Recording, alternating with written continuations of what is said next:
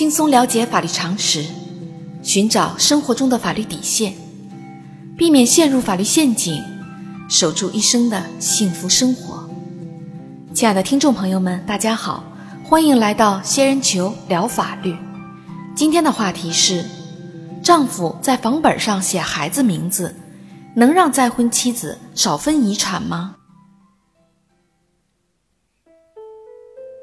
在现实生活中，许多夫妻为了减少未来房产过户给子女的税费成本，或者担心婚姻关系不稳定导致的房产纠纷，在购置房产时，往往会在房本上写上子女的名字。这种在房本上写子女名字，或者与子女共同署名的房产，如果夫妻一方意外身故，是否可以作为遗产来分配呢？根据司法案例，二零零九年五月，小明与小美在一次相亲节目中相识，两人感觉很来电。相恋一年后，双方步入婚姻殿堂。婚后第二年，两人生下一个可爱的儿子亮亮。为了给儿子一个可靠的保障，双方决定将两人婚后购置的一套房产，百分之九十的产权登记在儿子名下。由于夫妻双方生活理念、性格差异过大，两人经常为生活中的琐事争吵。时间久了，彼此的感情逐渐淡漠。二零一四年八月，经过两年多的分居，两人决定协议离婚，儿子随小明生活。一年后，小明在工作中结识了年轻漂亮的小英，三个月后，两人登记结婚。二零一七年十月，小明意外遭遇车祸身故，没有留下遗嘱。小明的父母已经去世。小英认为，房本上虽然写了小明与亮亮两个人的名字，但亮亮没有实际出资，全部房产应当作为遗产分割。小美作为儿子的法定监护人，认为只能把房本上登记的属于小明的百分之十的产权作为遗产分割。双方为此起诉到法院，法院会支持哪一方呢？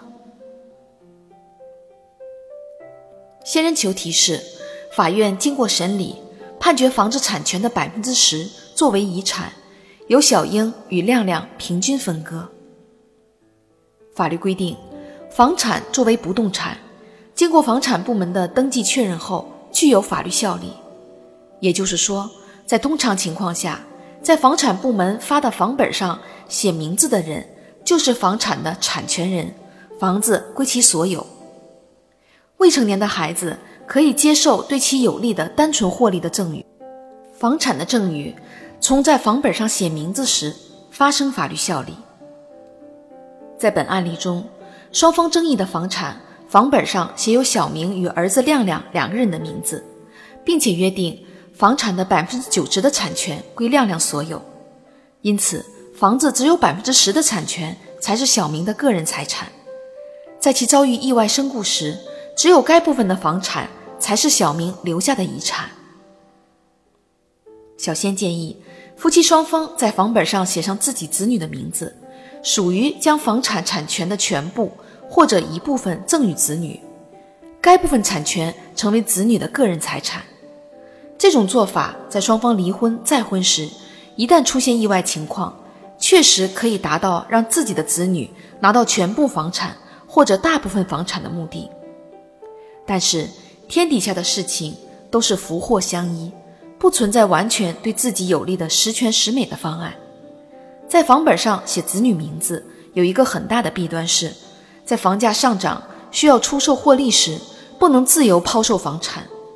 这种实践中俗称的“娃娃房”，通常只有在子女患病或者上学需要巨额费用时才能出售变现。好啦，今天的话题就说到这儿。如果你也遇到类似的问题需要解决，请关注微信公众号“仙人球聊法律”。如果你还有哪些法律疑惑，也可以加入 QQ 三三八三六九二六六七留言，小仙会选取有共性的话题做专题解答。欢迎明晚八点继续收听《仙人球聊法律》。